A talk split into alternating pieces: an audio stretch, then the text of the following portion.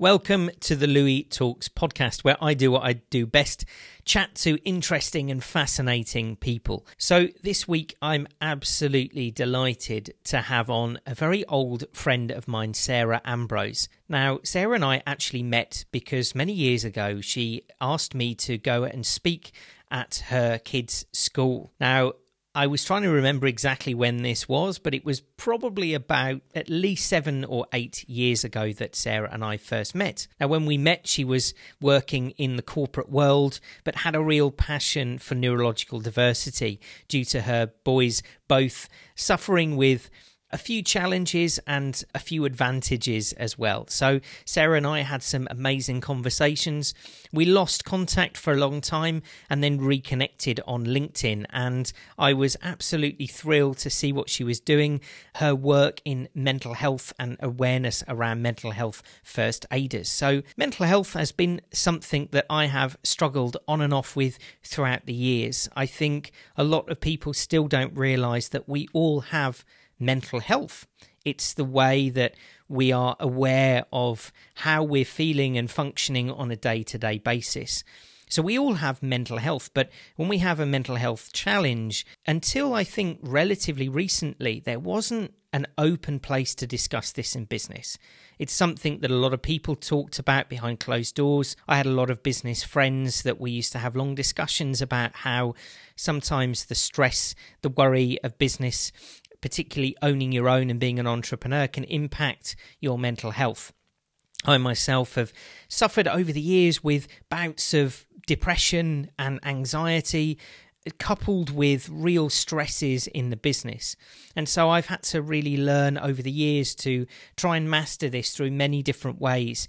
Meditation, mindfulness practices, nutrition has been a massive part, but ultimately having a bit more of a life philosophy to live by. So Sarah and I really delve into what mental health within business means, what's been happening over the last couple of years with companies giving people a platform to talk about mental health in a positive way and in a way that they can in the business and corporate world. We talk about some of the ways that people can be aware, and we delve into lots of Sarah's work to do with mental health first aiders. So I really, really hope you enjoy this podcast. And as always, I love to hear from people. And if you've got any comments, questions, requests, please don't hesitate to send them over to me.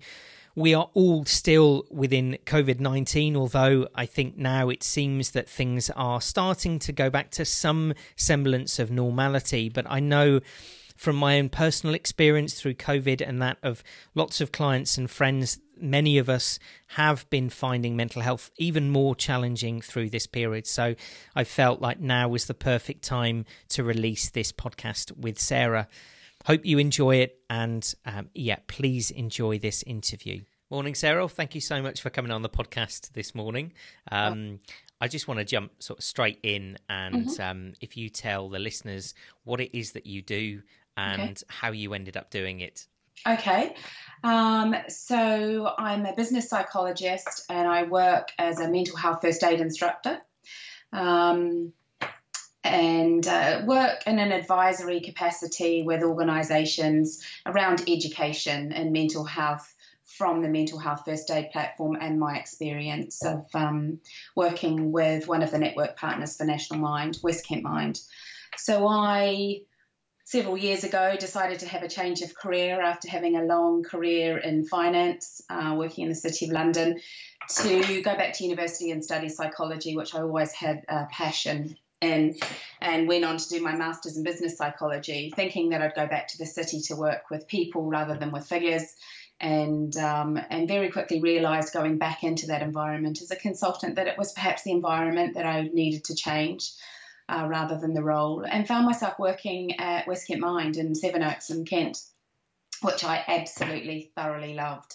And worked in business development for them, so speaking to a lot of organisations, and it was around that time that I trained as a mental health first aid instructor. It's robust and evidence-based program uh, that uh, I believe um, you know, has its roots in education around mental health literacy for individuals and for organisations, and it's a it's a fundamental piece of learning. So I sort of took up the mantle with that really and worked with organisations that wanted to make a change around their culture, uh, wanted to support their staff better but didn't really know where to start. And my sort of opening gambit with all of the organisations was get your, your leadership team or your board around a table and get this, this learning. Um, less so to become a mental health first aider, but more so to gain skills, understanding and learning around mental health and mental illness, because I, do, I don't think uh, we get it. Uh, we certainly don't get it at school, although that's changing. And up until recently, it's not really been available in organisations either. So for the two and a bit years that I was at West Kent Mind, I worked very closely with organisations. I did a lot of work in schools as well, but really wanted to make a difference um, in organisations. And we saw some amazing changes take place, really, um, from just embedding a different type of learning and understanding around mental health. And I guess I left Uh, West Kent Mind. I still train for them, I still do speaking engagements for them and are very closely affiliated with them as one of their associate trainers. But the network partners of National Mind are restricted geographically, and um, and I had a lot of clients and connections in London that were asking me for Um, advice or support or training, and I couldn't do that while working for them. So I made the transition into sort of picking up the mantle with my own consultancy and um, and and doing that, which, you know, it's only been sixteen weeks, like I said to you earlier, and and I love it actually. You know, it's an incredibly rewarding role, and I love watching the change in people when they um, get this education around what is mental health, why are we talking about it, why is it so important, and what is the difference between mental health and mental illness, because I don't think people really understand that. So, yeah, I think that's me in a nutshell, really. Fantastic. It's, it's really nice to hear, because I think um, I... I've, I've been aware through my own ups and downs over the years, and, and I think that I probably was always a bit of a delver into my own sort of personality and minds and quite inquiring. So it's always been something in the back of my mind, but it's really great over the last five years to see that, you know, mental health in the workplace is just growing and growing, and there's so much more support. There's so many more people talking about it. And even uh, the last couple of days, I was speaking at the Festival of Enterprise in Birmingham, and I had so many conversations with people about mental health in the workplace. Mm-hmm. Yeah. And it, it was great, because I think there has been a bit of a stigma over the years about talking, uh, you know, personally or in the workplace about mental health. So I guess I'd just love to know your perspective on that. What, what do you think's caused this shift? Where, where mm-hmm. has this suddenly come from over the last sort of five plus years? Well, I think that... Well, lots of reasons, actually, but I think predominantly, and, and National Mind will tell you that when Prince Harry spoke about his personal experience, um, they had the highest hit rate on, on their uh, website ever.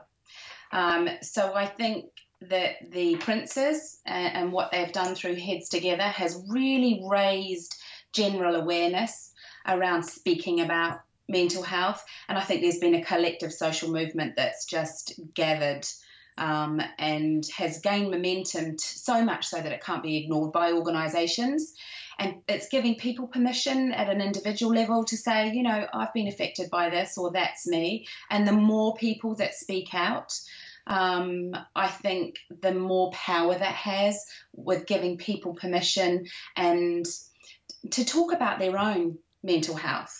And I think organisations, there's some key organisations working in the U K that uh, have been working for many, many years that have, uh, because of this social movement, have become um, more available to the general public. And, you know, National Mind has done incredible work and has been around for decades. Um, and they have aligned themselves with other organisations like Mental Health First Aid England and a number of community interest companies Uh, that are doing phenomenal work about raising awareness, education, and pushing to get legislation changed, actually, which I think is really, really important. You know, we can talk about awareness and actions and speaking about it and organisations making changes, but it has to be followed by robust changes in our legislation, because historically the Health and Safety Executive has had nothing in its guidelines or legislation around what organisations need to do for mental health uh, or mental health support. You know, we have uh, physical first aid support, and every organisation, whether it's a sports club or a school or a, a financial institution, has to have a minimum of X amount of, of physical first aiders. And I think, you know, what uh, some of these key organisations have done is raise the awareness to create this parity of esteem. You know, we have to treat mental illness the same as physical illness, so we have to have the education around it like we do around physical first aid, um, and we have to understand why it's so important. So there's a number of reasons why I think it's on everybody's agenda, but it's gathered momentum now, so much so that organisations can't ignore it. And actually the ones that are ignoring it, you know, are, are either jumping on the bandwagon because their competitors are doing something about it, even if they're not invested in it. Um, they're doing something because uh, their competitors are, and actually realising the value in, in making a difference to supporting their employees. Um, so there's lots of really, really good things happening at the moment. And um, so it's exciting to be a part of it. Yeah, definitely. Yeah, and and I think as as you said, it's that permission point. You know, having permission in a workplace or openly. So there were there were I think three or four presentations at the Festival of Enterprise that were specifically around mental health in the workplace. Yeah. So it, it just seems to be getting to that point where people are becoming a lot more comfortable talking about it. There is that permission there. Uh, you know, I mean, I do see that there is a little bit of a disconnect. Certainly, I think, um, obviously I live on the edge of Birmingham. Um, Birmingham's got a lot of growth and development. There's a lot of exciting things happening here. But I think sometimes in terms of, I don't want to call it a trend, but, you know, in, in terms of sort of un- understanding and awareness, Birmingham does sometimes fall behind a little bit. Mm-hmm. And I do see that with quite a few of the Birmingham organisations that I've worked with over the last couple of years compared to what you might find in London or other cities. Mm. So I think that, you know, where you've got companies like Monzo and the like out there really sort of shouting about this stuff and saying this is something that is vital, not only to, uh, you know, our health and wellness as, as a company, but actually, you know, turning it into a business way of looking at things, the R O I, you know, because, yeah, absolutely. You know, the happier the staff, the, the, you know, the more supported they feel, the less sick days they're having, and therefore, you know, efficiency goes up in a company. So you, you sort of, I think, look at it both ways, but but I guess this is a bit of a kind of facetious question. But um, if there's people out there that have heard about mental health, but they're still in that sort of transitionary phase of saying, well, you know, what does this actually mean for me as a company? Why should I really care? Above the obvious reasons we've just discussed, is there anything else that really sticks out at you that, um, you know, you think, you, you know, pointing companies towards will help them understand what, what really this is all about? Well, I think the key signpost that I would make for organisations is the review that Paul Farmer, who's the C E O of National Mind, and Lord Stevenson, who got together and were commissioned to write a review or report on the state of uh, mental health and wellbeing in, in organisations in this country. And, and that was commissioned in October two thousand seventeen. And the Thriving at Work report, I think it's a seventy, ninety page document. Um, and uh, Deloitte's were commissioned to um, help write that review. Uh, it's got some startling statistics in it about the state of where we are with uh, our uh, mental health support and the statistics around mental illness in the workplace. So any employer that's wanting to make a difference to their organisation and understand the foundation of that, that is the, that is the starting point. You know, it sort of identifies that three hundred thousand individuals a, a year lose their job through to long-term poor mental health issues. Um, and the cost to the economy, which you mentioned, is in excess of one hundred billion pounds. You know, and that's the cost to the government, lost tax revenues, uh, increased services and benefits, the cost to the N H S and the cost to employers. And I think it's really important for organisations to look at the cost of making sure that uh, they're investing uh, in their employees. You know, we talk about the cost being somewhere between um, thirty-four and forty-two billion pounds to the employers of this country. And the largest share of that uh, amount, around twenty-one billion pounds, is in lost productivity. Um, we talk a lot about presenteeism, and there's a lot of um, how do you measure it and what is it? You know, people being at work but not feeling well, you know, taking longer to do the things that they would normally do in five or ten minutes, and maybe it takes half an hour or an hour, working longer hours to get the same amount of work done, and generally feeling uh, not right working, um, and, and a ten billion pounds cost to employers on absenteeism, taking time off through poor mental health. And then, you know, over three billion pounds we talk about in turnover, you know, uh, replacing staff that uh, leave work through poor mental health. So it's not a, it's not something that can be ignored if we're talking about revenue and the bottom line. And the Thriving at Work report identifies return on investment, and they sort of talk about an average between forty p and nine pounds. Uh, so you invest one pound in, um, in mental health literacy and, and um, supporting your staff around mental health and wellbeing, and the return on that investment is over four pounds. So that's quite a nice statistic if you're looking at your bottom line. You invest in your assets, and your assets will provide for you.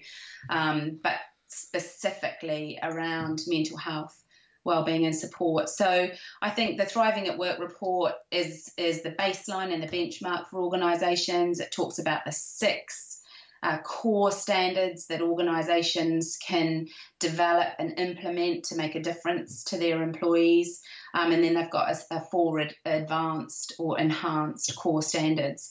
And it's not prescriptive, so it doesn't say you have to do this, this and this. Organisations can adapt it. It's more of a, a guideline, really, um, but they know that it makes a difference. So, you know, having a measurement standard. How do we measure where we're at? If we're going to make changes in how we support our staff, what are we going to benchmark that against?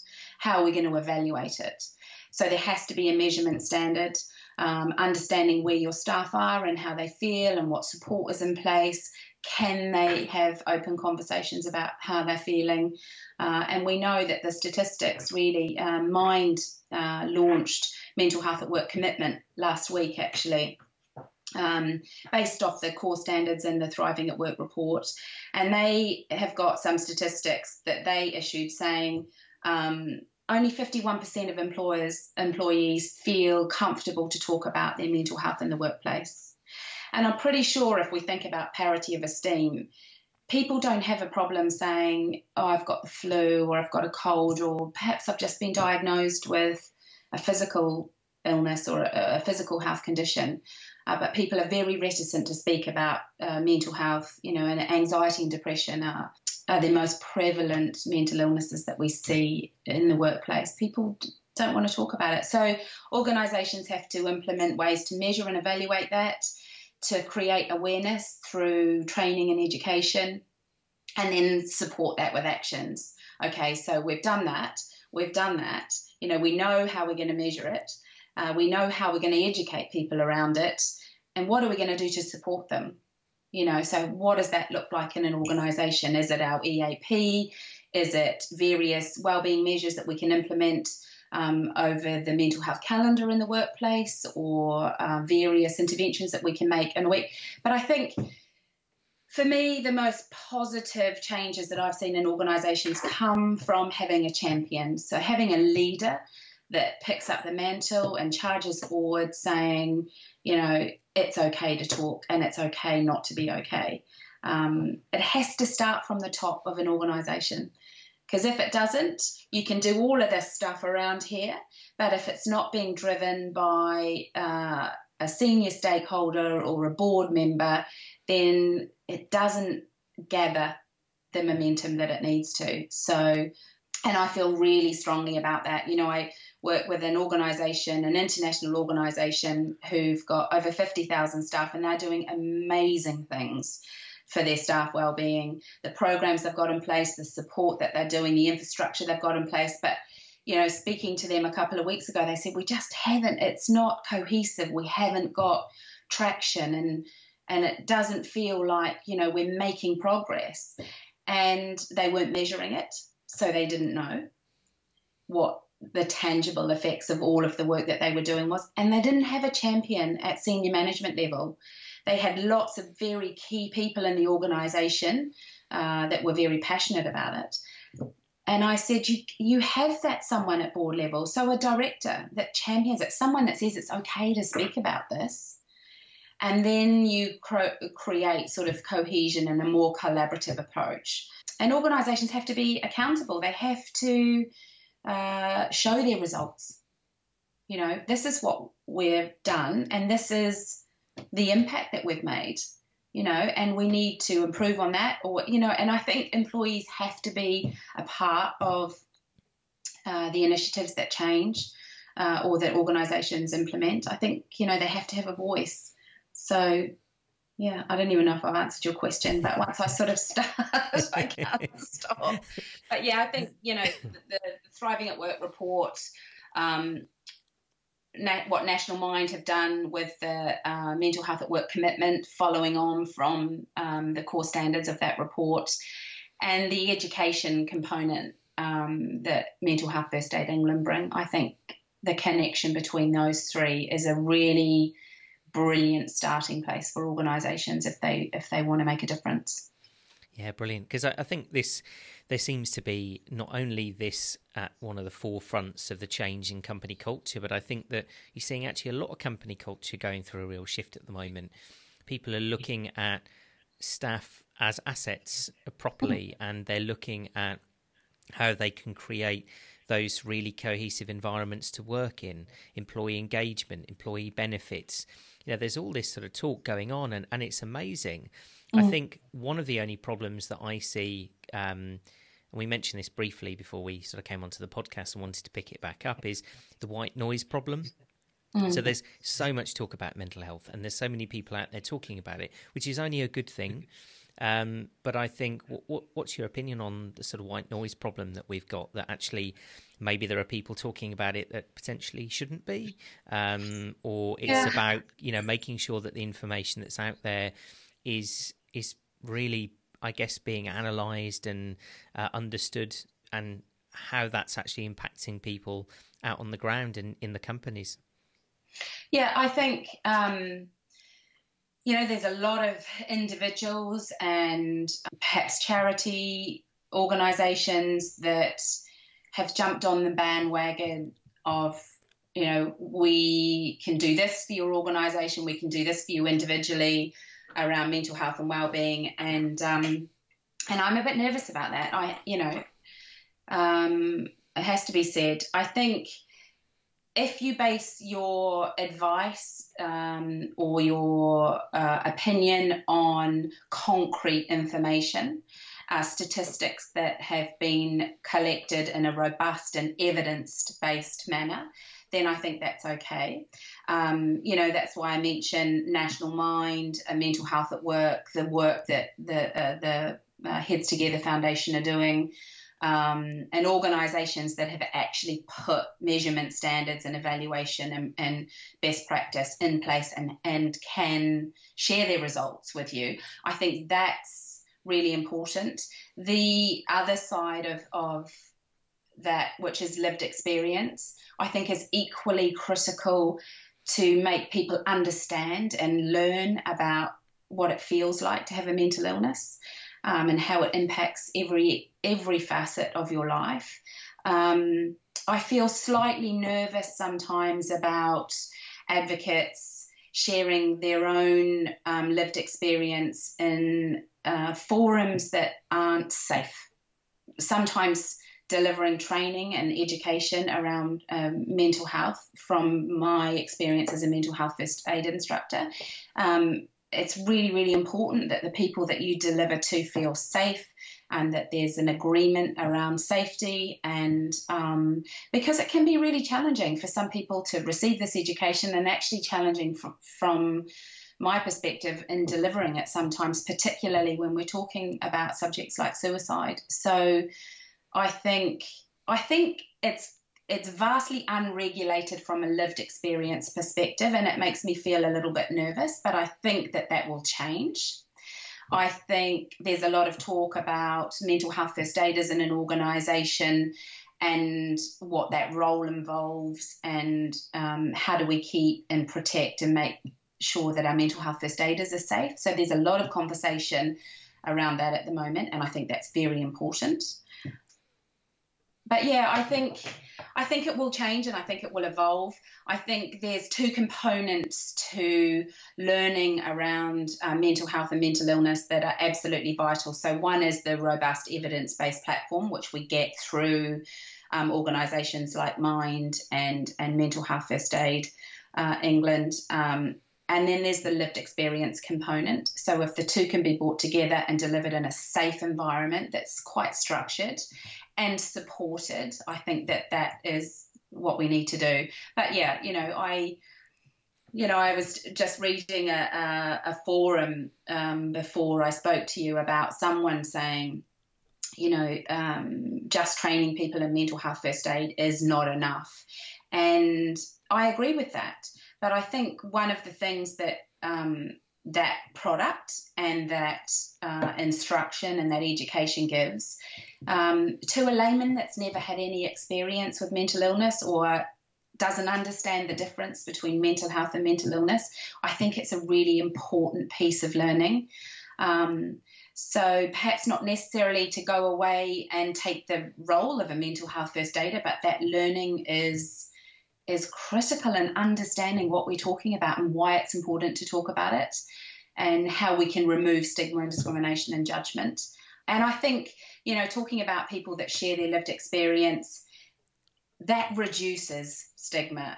It helps eliminate the discrimination and the judgment that, you know, is innate in all of us actually and is entrenched in society. So, yeah, I think there's work to be done in making sure that um, it's structured um, and safe and supported. I think that's really important, and I think that's evolving. I don't think it's absolutely uh, that we've got that right just yet. Yeah, absolutely. I mean, I think this is it. You've, we've got to start somewhere. Yeah. The, you know, the understanding will be built over a period of time, but if, as you said, especially if somebody hasn't necessarily come across mental health, or, you know, there's a huge amount of people. I mean, obviously I'm I'm no expert in this field, but even from friends and companies that I've worked with, there's a huge amount of people out there who I think are suff suffering with mental health, but have no real understanding of it.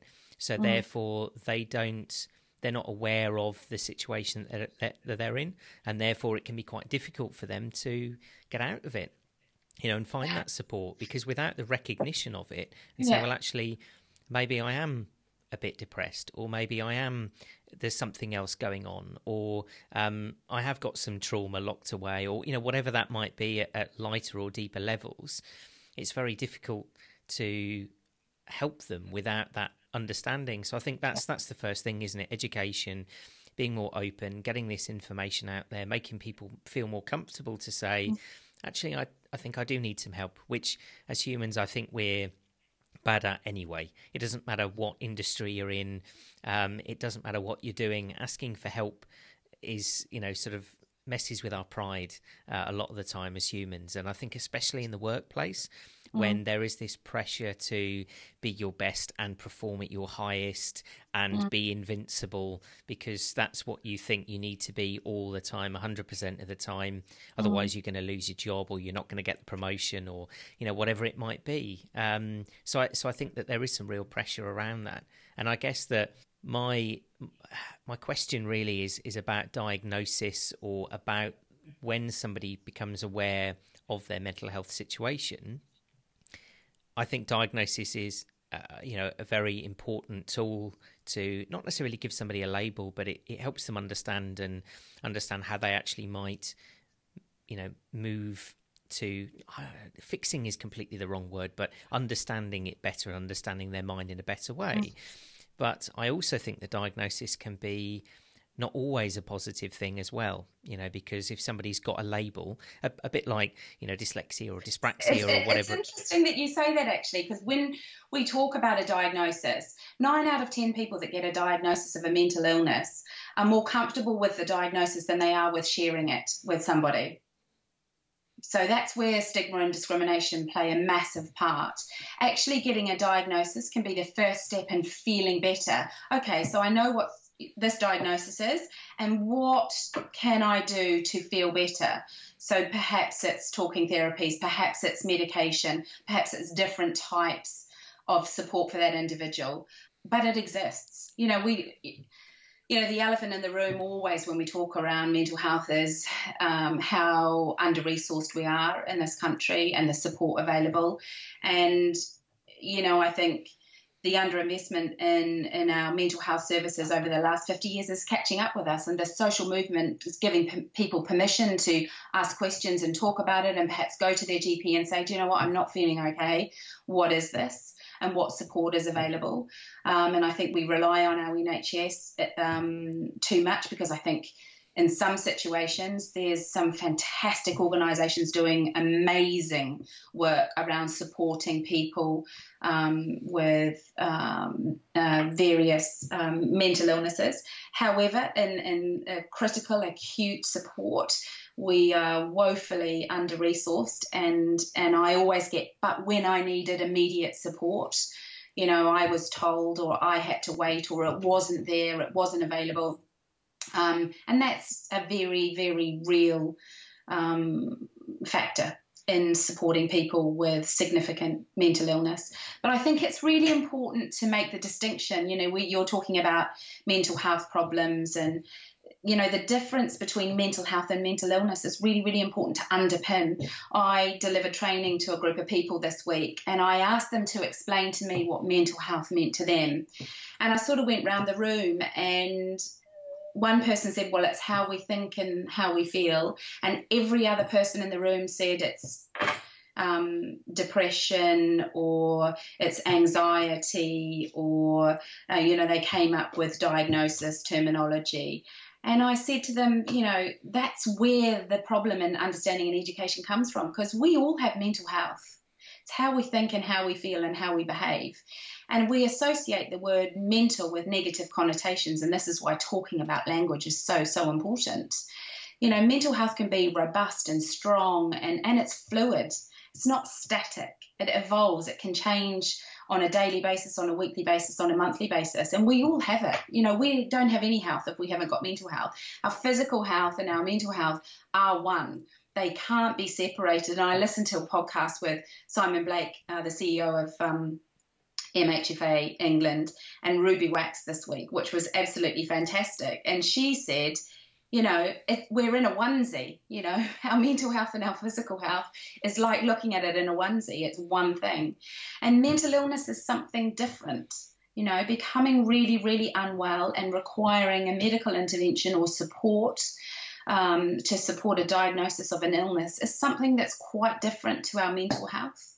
Physical health and physical illness are different, you know, um, and we talk about mental health like it's the illness, and it isn't. And I think it's really important that we have to acknowledge that and understand that, and, and learn about um, mental health and it being on a continuum, and that it's fluid and it's changeable, and what impacts that, and, you know, what are the indicators for us that something might be changing or that we're not feeling okay, and, and at what point do we have a conversation and we ask for help or support. Um, And I think the learning around mental health gives people that awareness. Oh, I hadn't thought about it like that. You know, we do I do a lot of work talking about stress. You know, what is it? Massively overused, um, incredibly misunderstood, and and the the the physical or the biological impact of what stress does to us and how that changes how we think and feel and behave. And, you know, I often say to people, we have colleagues that ring in and say, you know, I can't come into work today, you know, I'm too stressed. And and I'll ask them how that makes them feel, and they're like, well, you know, you're stressed, and now I'm stressed, and I've got your work to do and my work to do. And then I try to get them to think about it slightly differently. If the colleague was to ring in and say, you know, I'm not coming into work today because I am in distress, would that take a different shape for you? And they're like, hmm, okay, well, maybe. So what would you do if someone said that? Well, I'd ask them if they were okay and if they needed any help, and perhaps what could I do to help you out, or you know, can you tell me what that feels like? Because I don't know. So it's an invitation for a conversation. So there's a lot, you know, I think um, there's a lot of learning that needs to take place for people to understand the difference between those two labels, if you like. And uh, and you mentioned labelling with a diagnosis, and it's really interesting. Um, we don't do that with physical illness. We don't label people with their physical illness. We take their illness away from the person. The illness isn't the person. You may be diagnosed with cancer. You have cancer. You know, you are diagnosed with depression. You are the depressive. It's not right. You know, you have an illness. It has a name. Doesn't define who you are. It isn't you. And often I will say take the illness away from the person and, and, and treat the person. The illness can be treated, but have a conversation with the person, because that diagnosis doesn't define them. And I think that's really important when we're talking about mental illness. Um, and you also mentioned fixing. I think it's innate in all of us. When someone says they're unwell, particularly people that we love and we care about, we want to make them better. We want to fix them. Oh, have you tried this, or do this? With mental illness, it's very, very different. You know, that's why the second intervention in mental health first aid is to have a conversation and to listen non-judgmentally, because listening and talking makes a massive difference to people that are are struggling with their mental health or are unwell. But we all like to want to fix. You know, it's innate. You know, we're, we're built to judge. We judge every minute of the day. Am I going to cross the road? Is that car going too fast? No, it, you know, I'm going to stay here because it's safer for me to do that. Uh, that's what we do. Um, and supporting someone that's struggling with their mental health is not about fixing them. Have you tried this? Have you done that? Why haven't you? Um, it's about understanding what it feels like for them and being able to provide support and signpost and encourage professional support, but being able to listen to what it feels like for them. Yeah, um, huge important. Definitely. And I think as well, you know, that there is uh, a sense of that sliding scale as well, is that, you know, it's, it's, it's a bit like with physical illness. There are often, a, a good friend of mine, Phil Escott, says, uh, most people miss the whispers until they become shouts. You know, and he's talking about a, a physical sense where mm-hmm. it might be, uh, so he developed uh, psoriatic arthritis so bad that he was living on a sofa for two years. Now Gosh. He's mountain biking and rock climbing and he's completely different. But, you know, he said, I had lots of whispers along the way. You know, a knee would sort of blow up and inflame, and an elbow would become very sore for a week or two. And he said, but I had them for years before. And I think mental health is, is very similar to that, at least from my experience from the people around me, that mm-hmm. there are those whispers, there are those things that are going on that if mm-hmm. are just buried, not dealt with, pushed away, then you pile more stress on top of it. And, and eventually, you know, because of the way that you're, you're struggling and you're under so much pressure, you know, people do just break, you know, that that um, that elasticity eventually disappears. And so I think that that's a really important thing from my factor. I'd love to know your opinion on that. But yeah, I think it is really important to catch it, catch it early, as early as possible, to really start yeah. to deal with this. I mean, I think I'm um, I'm very lucky that my my partner's, she's actually studying a psychology degree at the moment. Um We've talked about it a huge amount. We're big fans of Gabor Mate, um, you know, and, and even that sense of childhood trauma. Well, it, well yeah. if there's childhood trauma happening, again, catching it as early as physically possible in mm. childhood or the teen years, or, you know, as early as possible, can actually help that person for the rest of their life. But I think... Well, I, I totally agree with you. And, and you know, adoles- adolescent mental health and, and mental illness in this country is a whole different um, conversation. And, you know, we know the st- some of the statistics around that. And, um, you know, fifty percent of, of adult mental illness is in place before the age of fourteen, and seventy-five percent of that before the age of eighteen. Wow. So there's a big connection with um, early childhood experiences, and particularly, like you mentioned, adverse childhood experiences. We call them ACE scores, actually. There's a lot of work that started to be done in this country, Um, and a lot of, of excellent work that's been done in the States around ACE scores. And there is a correlation to adverse childhood experiences and poor physical and mental health in adolescence and adulthood.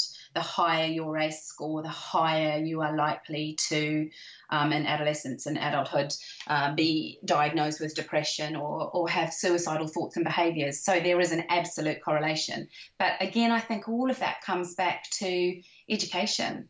We don't learn about what the signs and symptoms are of poor mental health. There's a lot of work being done in the media and in the press, and some of our uh, the country's soaps are, are working in partnership with organisations like National Mind to be very careful and considered in their storylines and getting that education out there. Um, and I think that that's absolutely important and it's fundamental. But we don't see um, T V adverts about what are the signs and symptoms of someone that we, you know, might really be struggling with depression or an anxiety disorder. We see a lot of T V advertising around physical conditions, so a stroke or diabetes or um, cancer. I mean, the advertising around cancer is phenomenal. And yet we look at the statistics around mental illness in this country, and one in four people will be diagnosed with a mental illness in, in any given year. So we're talking about twenty-five percent of our population. And those are just the people that have been able to go to the doctor and say, actually, I'm not okay. What's going on?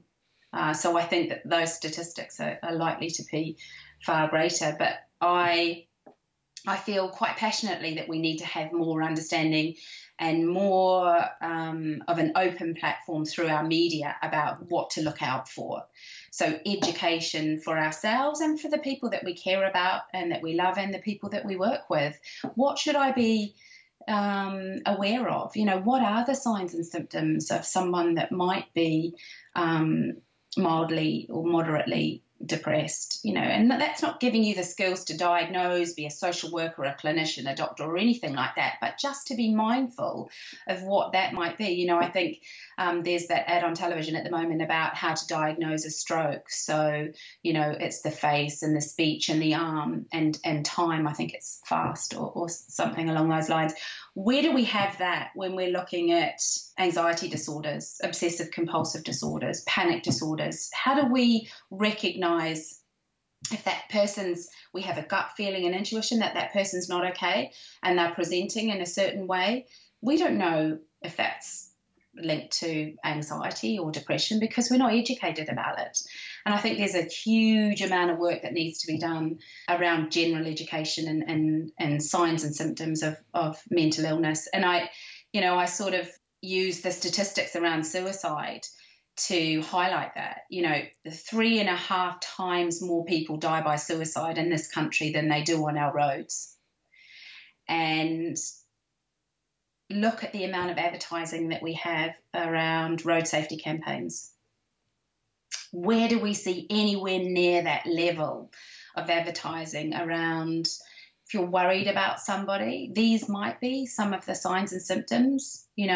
And I always find when I teach around suicide awareness and prevention that there's every, every course people say, I wish I had learned that. I wish I had known that. Where would I find this information? So I think there's, well, there's still a, a significant amount of work to be done, but Um, I would like to see an investment in, in that in our in our media and public forums for sure. Yeah, so I guess I mean straight away, um, are there anything, any sort of not necessarily quick tips, but is there anything you can give away on the sort of podcast that if there's anyone listening out there, you know, some of those signs that they might be able to spot in sort of friends or colleagues? Well, I think in the in in the workplace, well, just in general, you know, if we're looking at um, depression or anxiety, we we will always say look for a change in behaviour. That's the first thing, a change in behaviour, a change to how they were last week or, or the week before or the day before. You know, people that are feeling unwell might isolate, might not communicate as well. Their social interactions might be interrupted. They might not be able to recall information or articulate themselves well or not engage in a conversation perhaps how they used to. Their diet might be affected, their sleep might be affected, their appearance might be affected.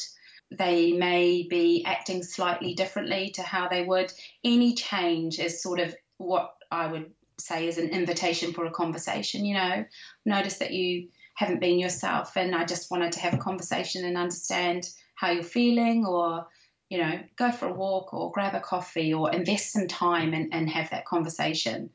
So, yeah, ch changes in behaviour, I think, uh, are key. And in the workplace, we talk about people coming in earlier or staying later, um, taking longer to get the work done, and, and And interestingly, people that are taking on more and more work.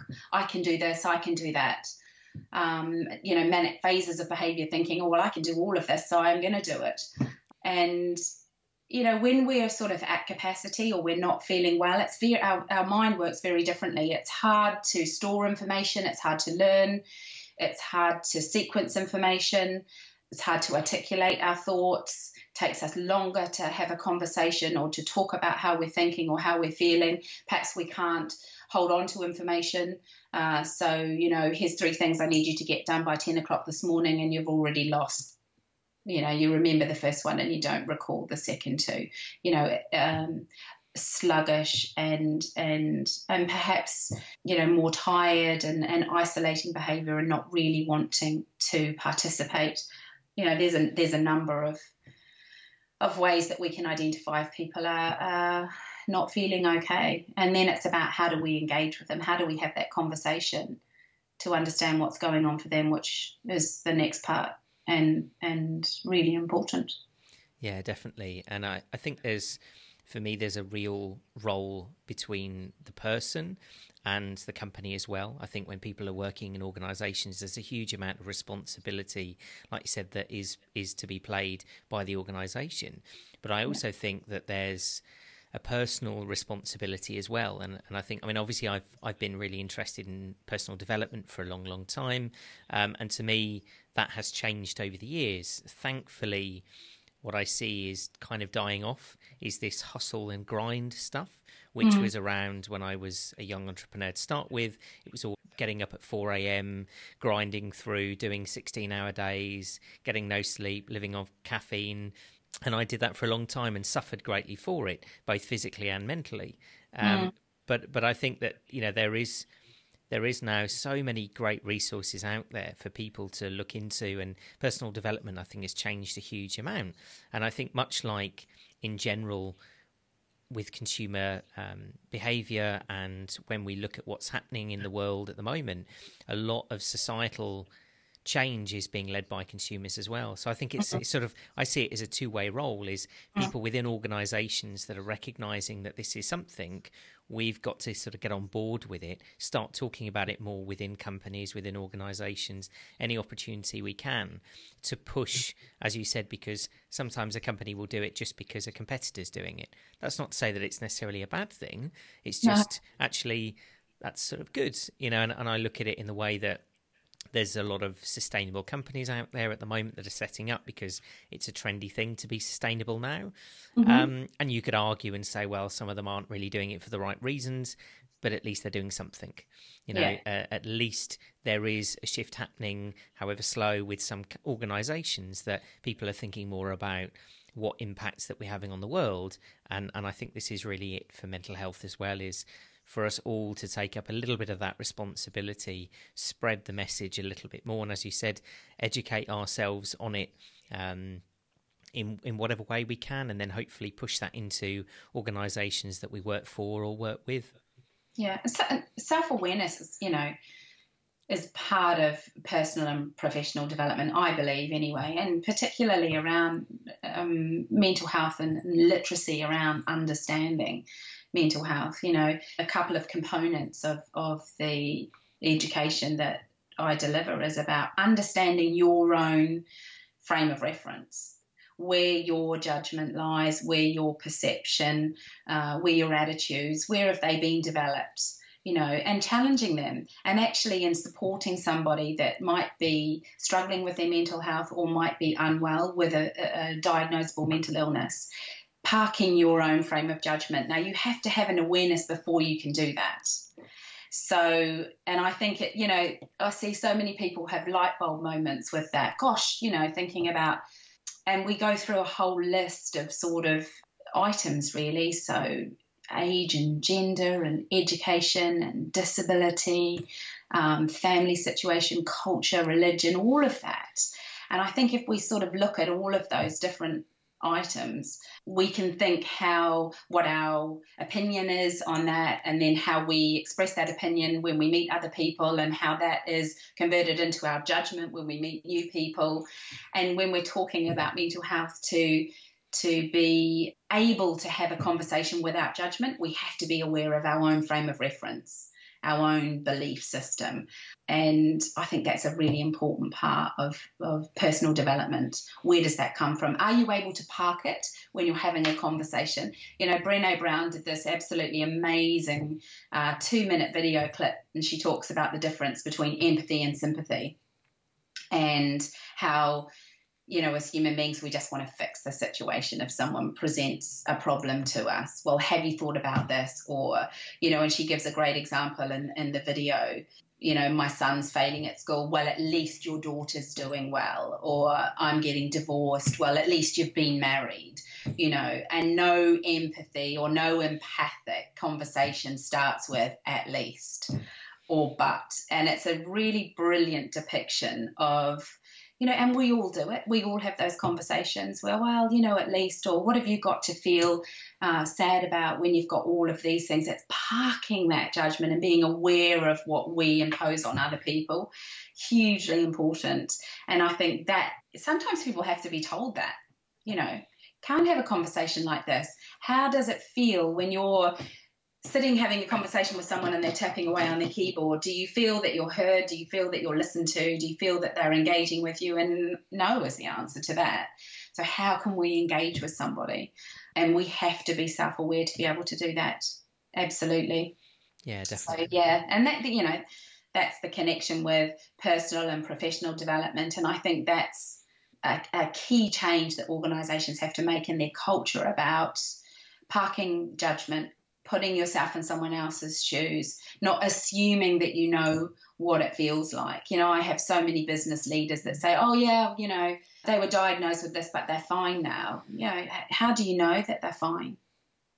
You know, oh, well, you know, they're in at work every day and they're, and they're doing what they're doing. Have you asked them? Have you had that conversation? How do you know? You're making an assumption.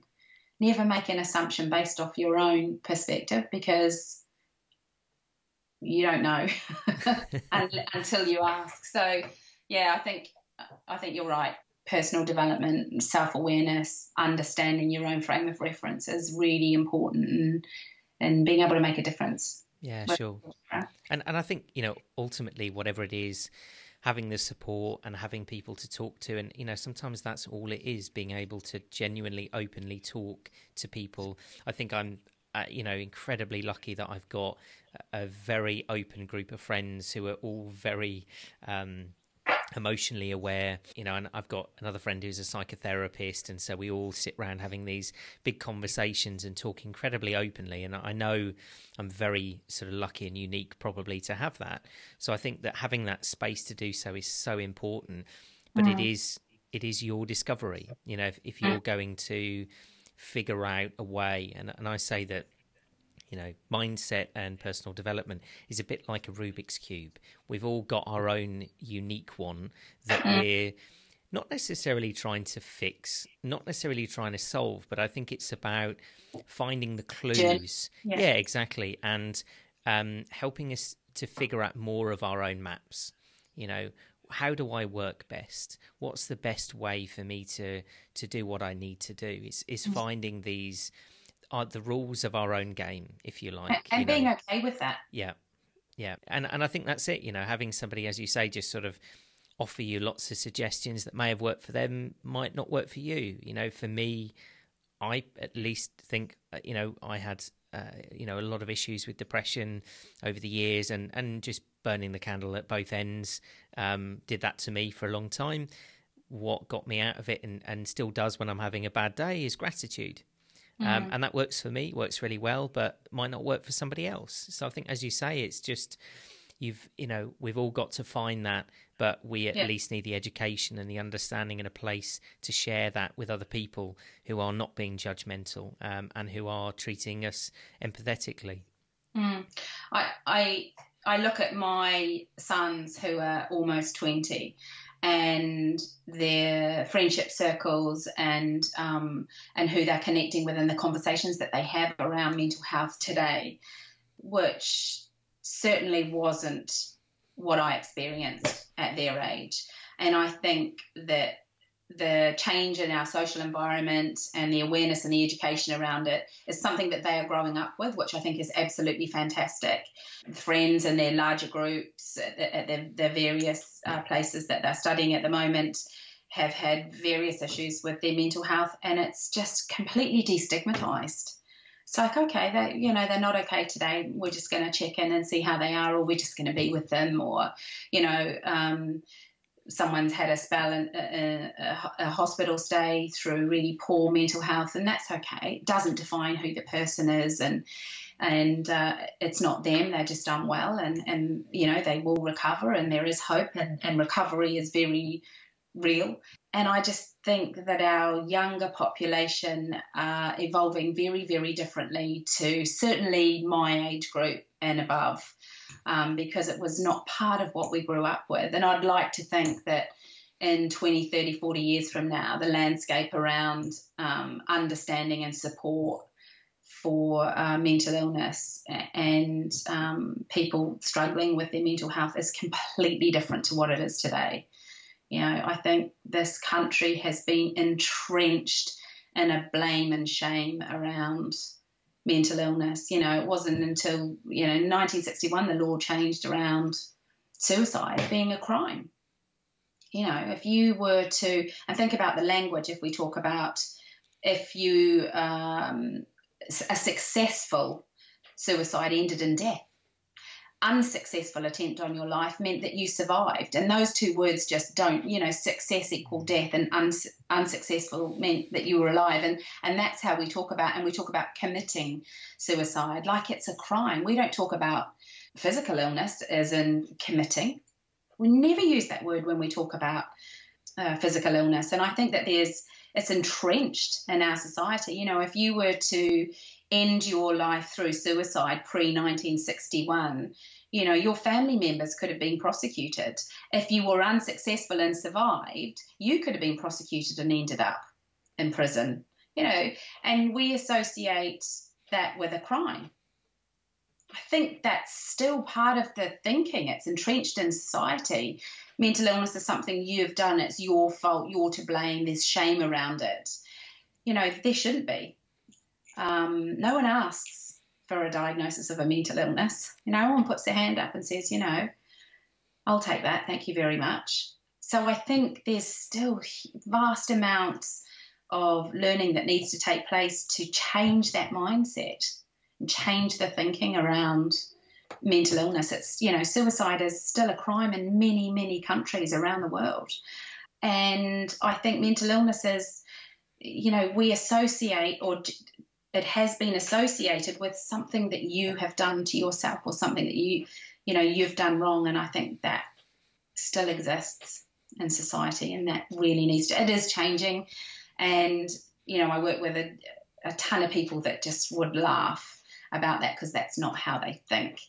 But to the layman, without any learning or education, that type of entrenched attitude still exists in, in our society, and that's what we really have to change.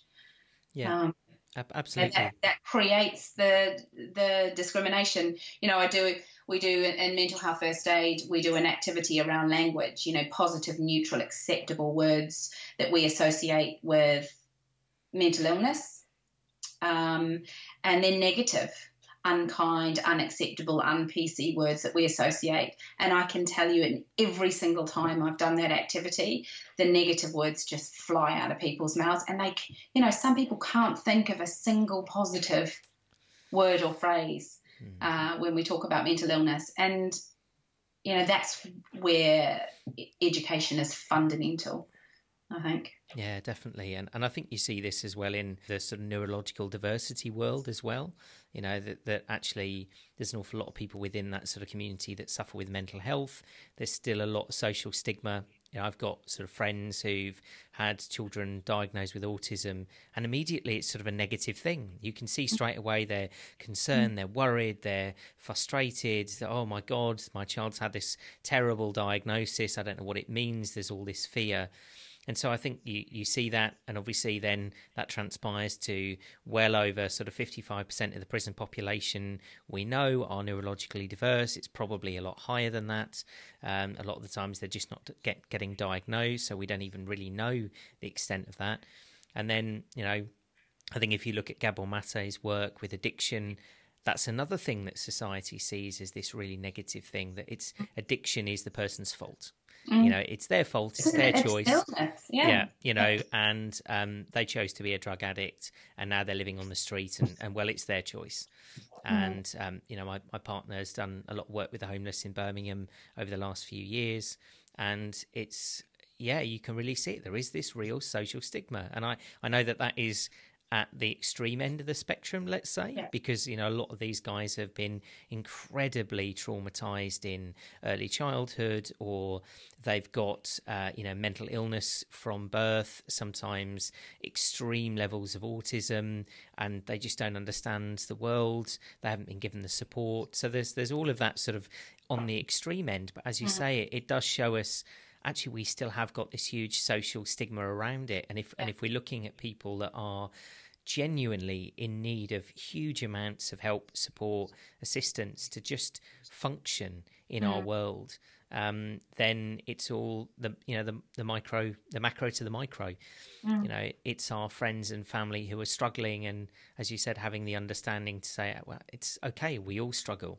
Mm. Um, and I think as soon as we get more of that platform, I hope that we'll start to look at all elements of that spectrum yeah. in in the right way. I mean, I, I had a chat yesterday to a guy who owned a company, and um, I, I think I know what to look for now with neurological diversity.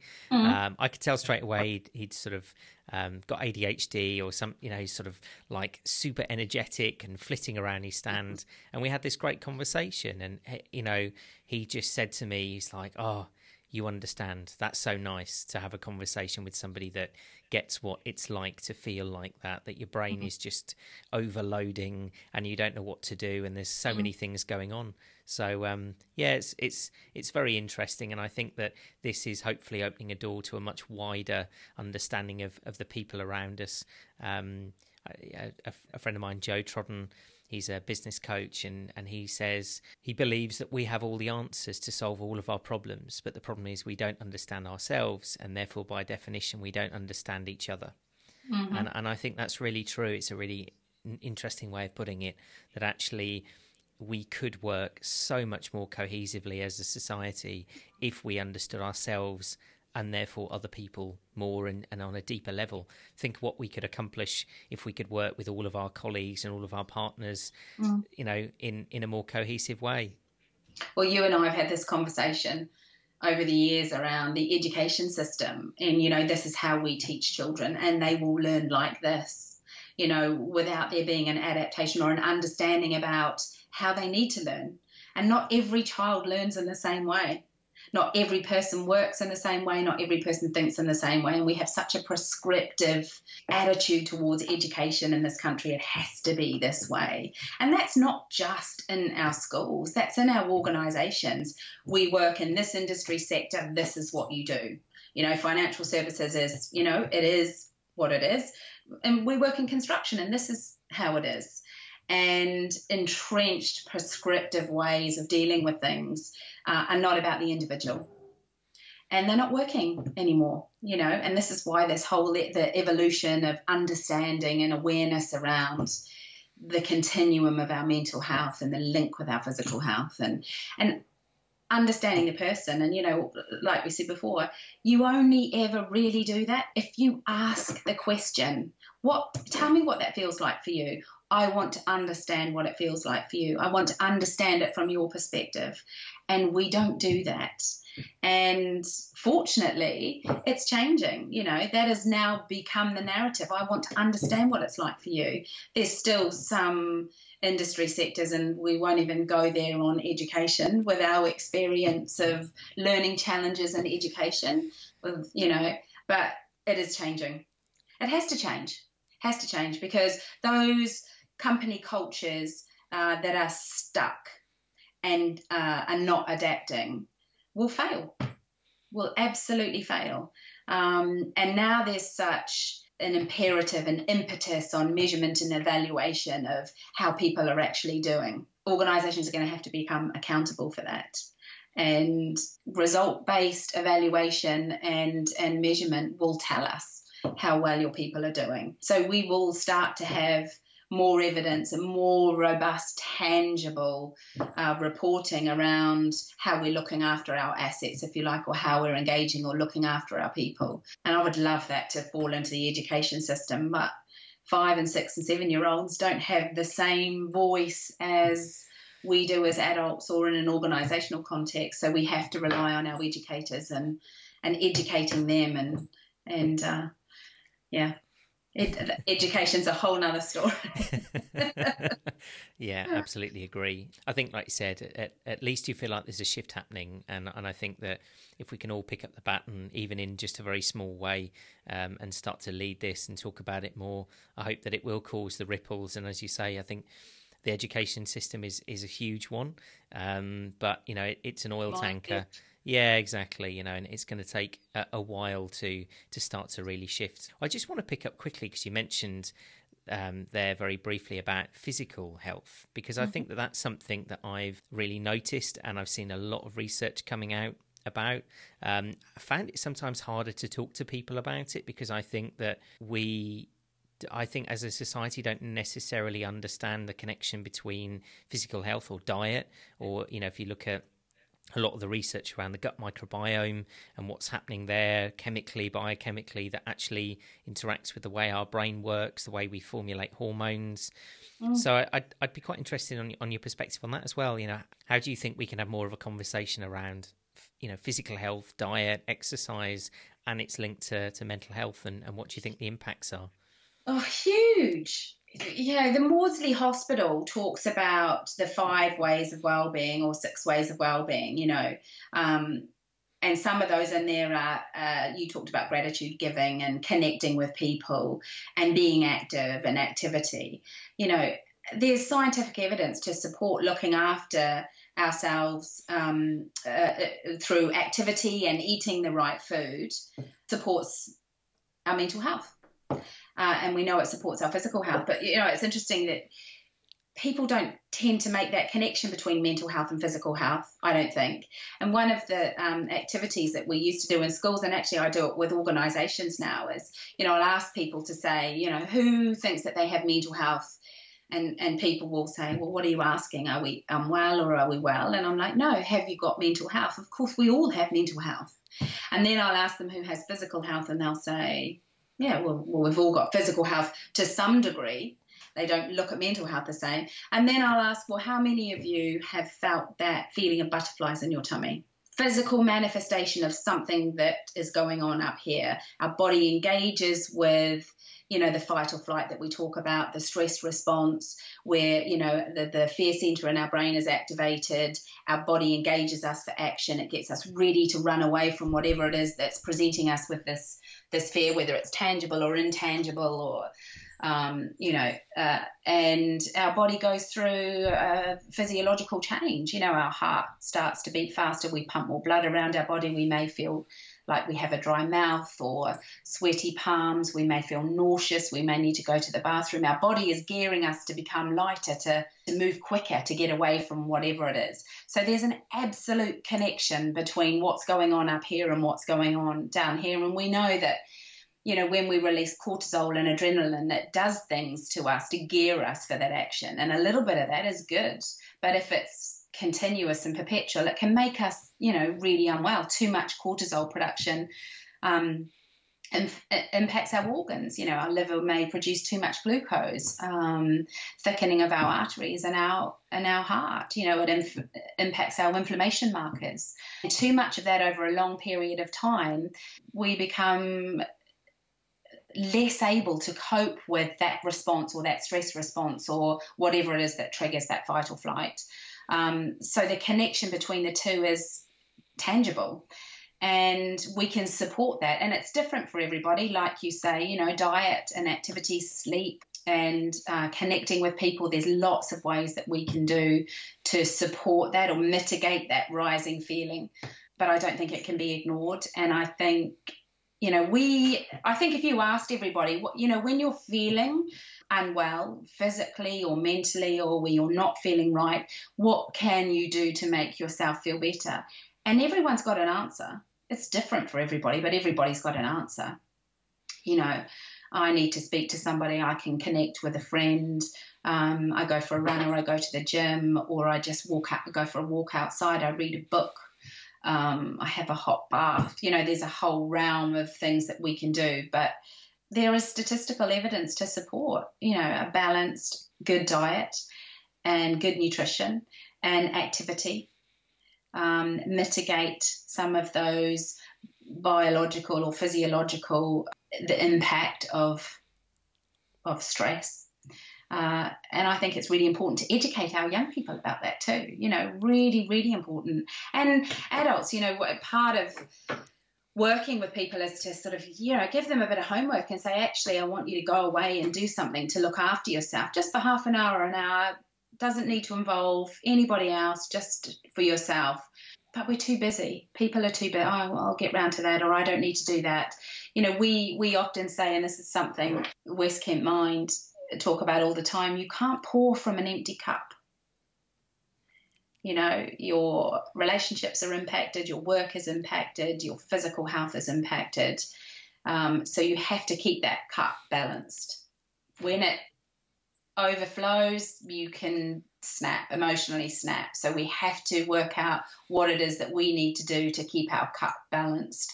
Yeah, really important. And I think, you know, uh, learning and uh, education around diet and nutrition is fundamental, and we get it, but it's always linked to our physical health. And it's nice to see more evidence and studies coming out talking about how, uh, you know, you mentioned hormones and the link to hormones and um, and and poor mental health. Yeah. Yeah, definitely. I mean, I, I think, you know, in, in a simplistic way, you know, I, I say to a lot of audiences, you know, what makes us happy? Well, it's a mixture of serotonin, dopamine and oxytocin, and all of those hormones are built by what we eat. So, you know, in, in, in a simple way, you're saying, well, it's it's really clear that it has an effect.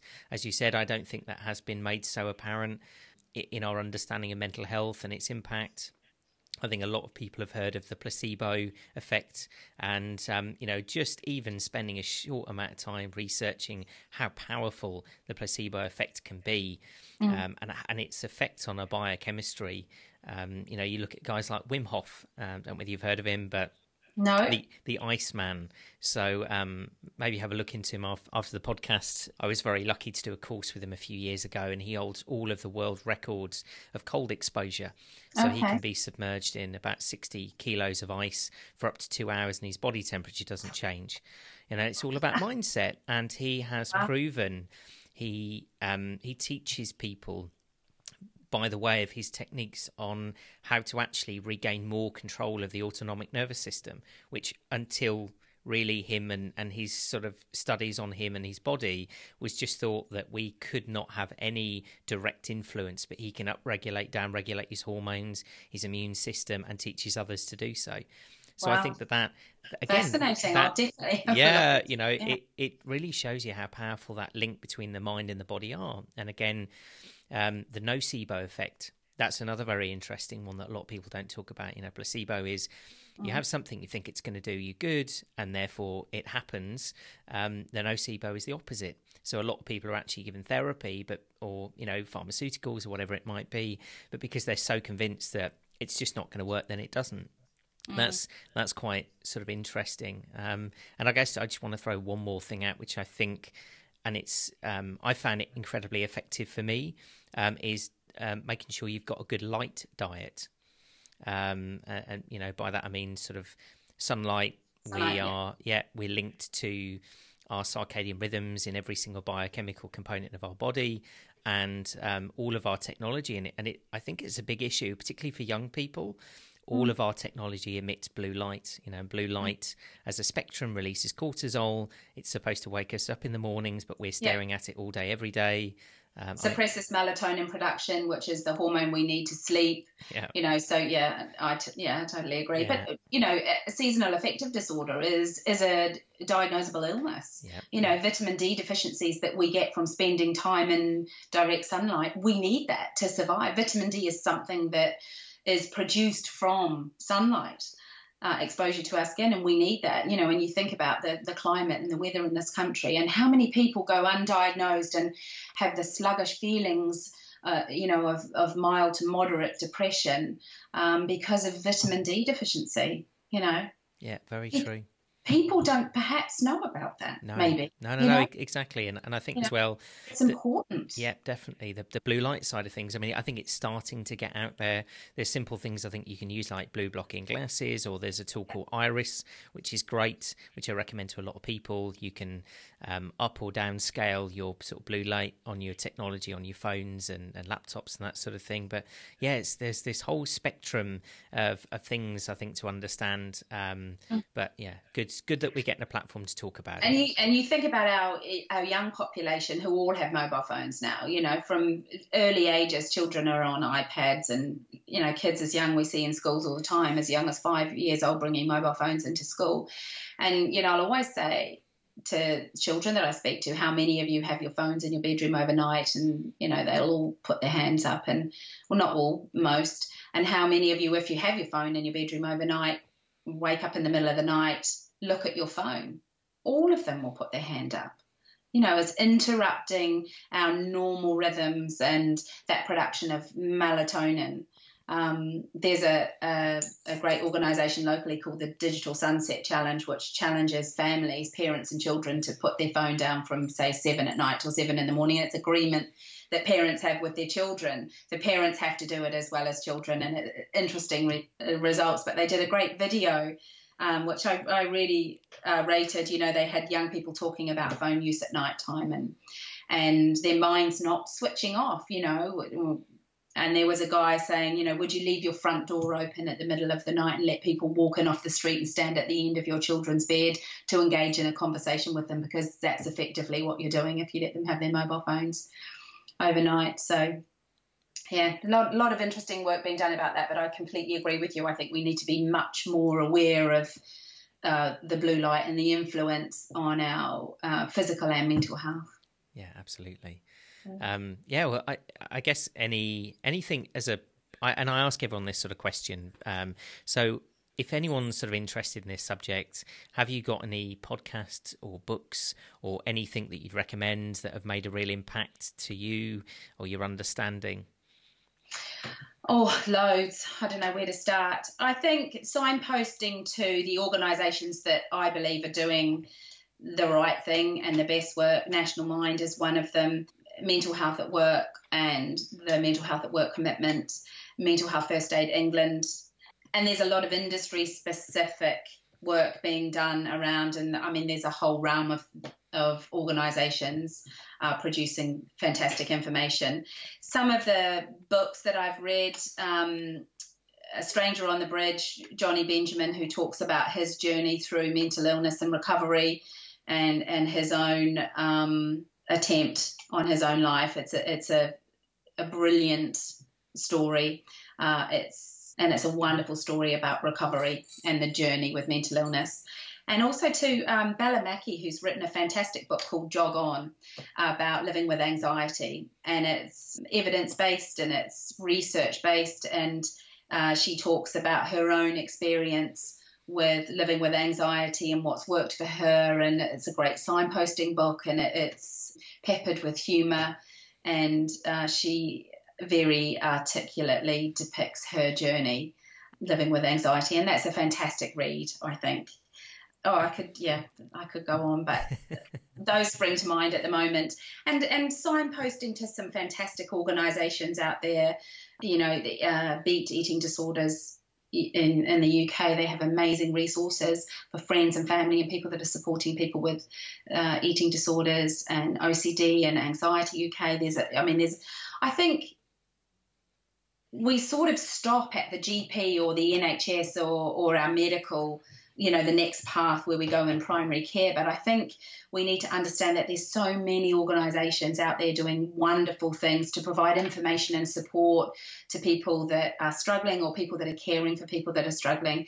And you can have access to that and signposting through M H F A and through National Mind. So look for it and ask the questions. And if you don't get the right answer in the first instance, try something different. Don't stop, because there will be somebody that can provide you with information and support and, and guide you or signpost you to the right support.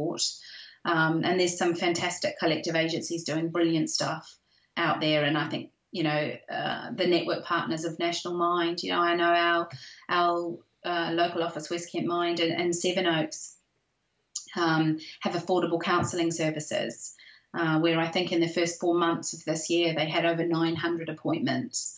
And, and run support groups for, for members of the local community and have trained staff on hand.